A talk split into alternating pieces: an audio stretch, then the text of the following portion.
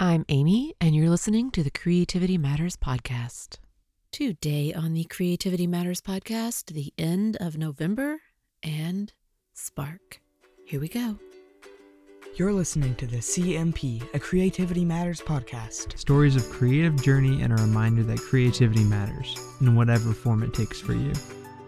Hello, everyone. Welcome to the Creativity Matters Podcast. I'm Amy, and this is episode three forty-one, Fade. So, November passed. I'm not sure if I set myself up to fail by not deciding to spark daily, or if I am ultimately very glad that I didn't set things up differently because I would have failed. I'm not even sure if I really think I failed. And at the same time, I know I did. Failed to meet my own expectations, at least. But I'm not really sure I care. I'm just not really sure. At some point, I knew my schedules were slipping, that I wasn't meeting Spark, that the gaps were widening, that I was less and less and less willing on some mornings to actually go and look. I kept looking behind me, though, thinking that I could catch up. And yet, at the same time, part of me just let go. Just let go. I gave in to the dark mornings, and I let go. I didn't give you the month of light that I planned. I didn't give myself the month of gratitude that I planned. Things just slid away, and the more it slid, the farther away things seemed.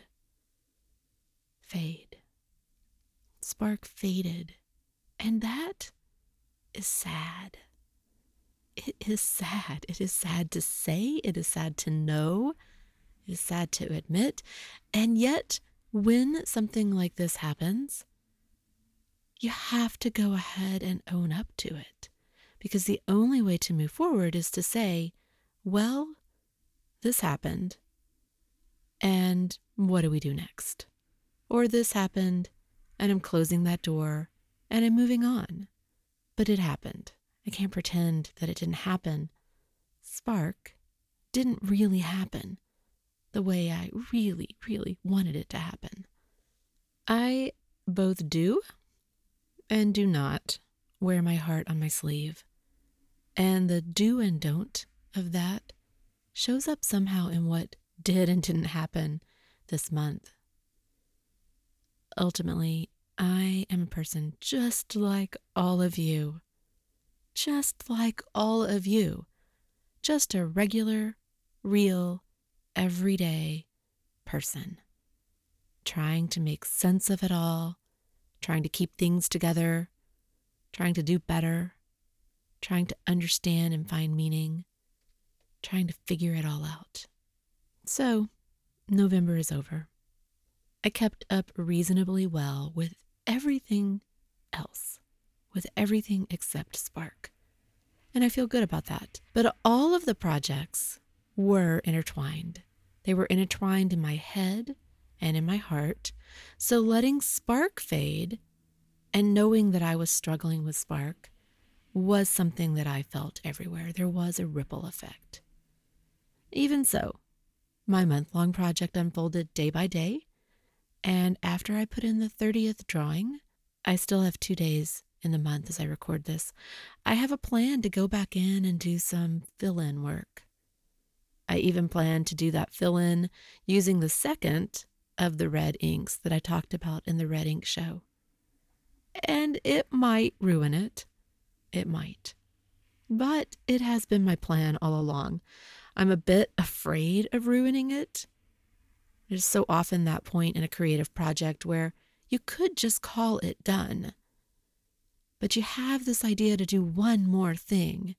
And you know that one more thing could be the undoing. It really could. It could completely unravel. But you really wanted to do that one more thing. And if you take the chance and do that one more thing, it might be amazing.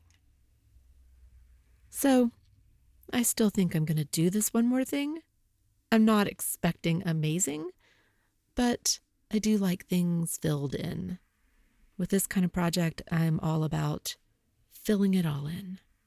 So we'll see. But that project happened. And happily so. It's a low-key approach to daily. But it was good. I showed a glimpse or two of it, but I didn't share daily. I didn't share daily. I didn't share in social media. Like I said, there is a ripple effect, and that is not all caused by Spark.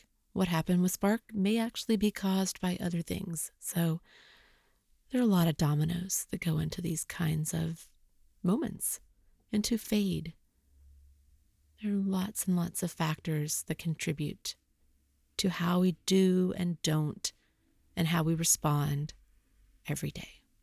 So I guess at this point, it is time to pick myself back up, dust things off, patch up my own skin knees metaphorically, and keep moving on. So maybe I set myself up to fail by deciding not to do a daily series. But had I started off on that path this year, I'm pretty sure it would have ended the same. And that would have felt even worse. That would have felt even worse than this already feels. I don't like to fade. I don't like to fail. I don't like to let myself down. I don't like to publicly say I'm going to do something and then not only not manage it, but sort of just let it go. I don't like how that feels. And you probably don't like how that feels when it happens to you either. But it would have been worse if I had said I was doing it daily. So I am glad I had the presence of thought this year to realize that probably wouldn't work. We don't always get what we want. Even when we ask for what we want or need, it isn't always there. And of course, sometimes we don't realize how important something is until it's gone. And what we do in the face of all that, that always matters. What we do in the face of all that can make or break a project, a pivot, a detour, a reach. Part of me says, I am done reaching. I feel like I reach this point again and again and again. And I just keep coming back. I'm like a weeble.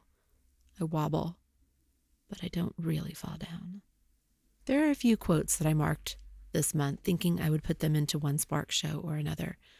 And each one strikes me as special, as just right.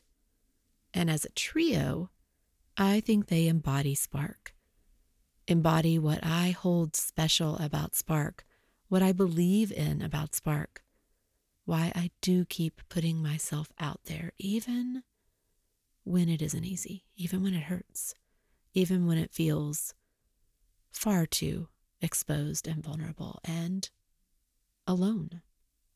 First, quote, there are two ways of spreading light, to be the candle or the mirror that reflects it. And that's Edith Wharton. Two ways, be the candle or be the mirror that reflects it. This is a collaborative approach to spreading light. It takes more than just one. Relaying light is important too. We can reach farther, illuminate more, strengthen light in general when we bounce it off of one another, when we let it reflect and ricochet. And then this one, quote, in the right light at the right time, everything is extraordinary. Aaron Rose. And this is so much of what Spark is about for me, what the focus on gratitude is about for me. In the right light, at the right time, everything is extraordinary. Looking at gratitude each day brings that home. Little things rise to the surface as precious, special, sacred, treasured, meaningful, symbolic. Looking at light reinforces the same message. In certain light, things take on new tones, new textures, new warmth, new resonance. Something you might not look at twice on one day can be stunning, dazzling, spectacular on another day because you caught it in a golden moment. And sometimes those moments aren't literally golden. Sometimes they are simply blue, or pink, or periwinkle, or white. The tones of paint on a row of houses on a rainy day, in just the right light, still stand out as one of the most breathtaking moments for me, and that was last year during Spark. I looked at that row of houses last year countless times after that day when I talked about them during Spark. Never again did they have that magical cast. Some days I wondered if I'd imagined that beautiful moment, that breathtaking moment of light and color and palette. And I know I didn't imagine it.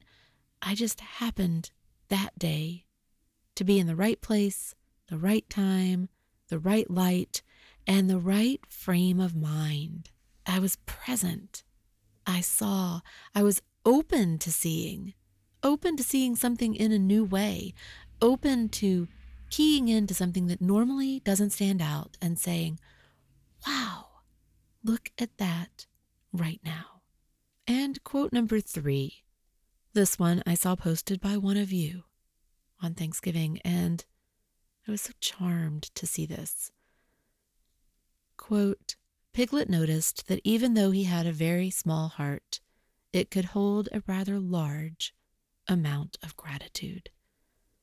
A A. Milne, Winnie the Pooh. And that is definitely one to think about.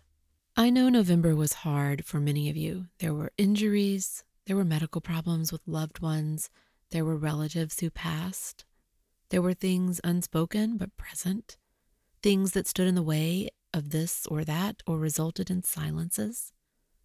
There were also successes, celebrations, small victories, returns home, visits with family, like any other month. Like any other month, November held all the things. I hope those of you who struggled in November find peace and a breath of fresh air in the coming month. Thank you to those of you who did gratitude projects that you somehow shared with this community. And thank you to those of you who even tried using a timer and doing some daily sketching. That was fantastic to see, and I hope you stick with it. It was really, really special for me to do it this month, and I do think it is something I want to continue. When I scan my list of files in Evernote, I see a chaotic mix. The breadcrumb trail of days, for sure. But this article jumps out at me, this title, What It Means to Hold Space for People. It's a phrase I've seen used recently. I've seen it used often recently. It is a much used phrase right now. And it's a phrase that has been said to me. It is an act of understanding and space that can mean the world to someone. In these coming weeks and days and in this next month, be open to what you can give in terms of understanding. Be generous with your spirit in that way, and you may find it reflected back to you as well. Be generous. Look beyond what you think you know about whatever is happening with someone else. Is there anything you can say or do, or at least let that person know?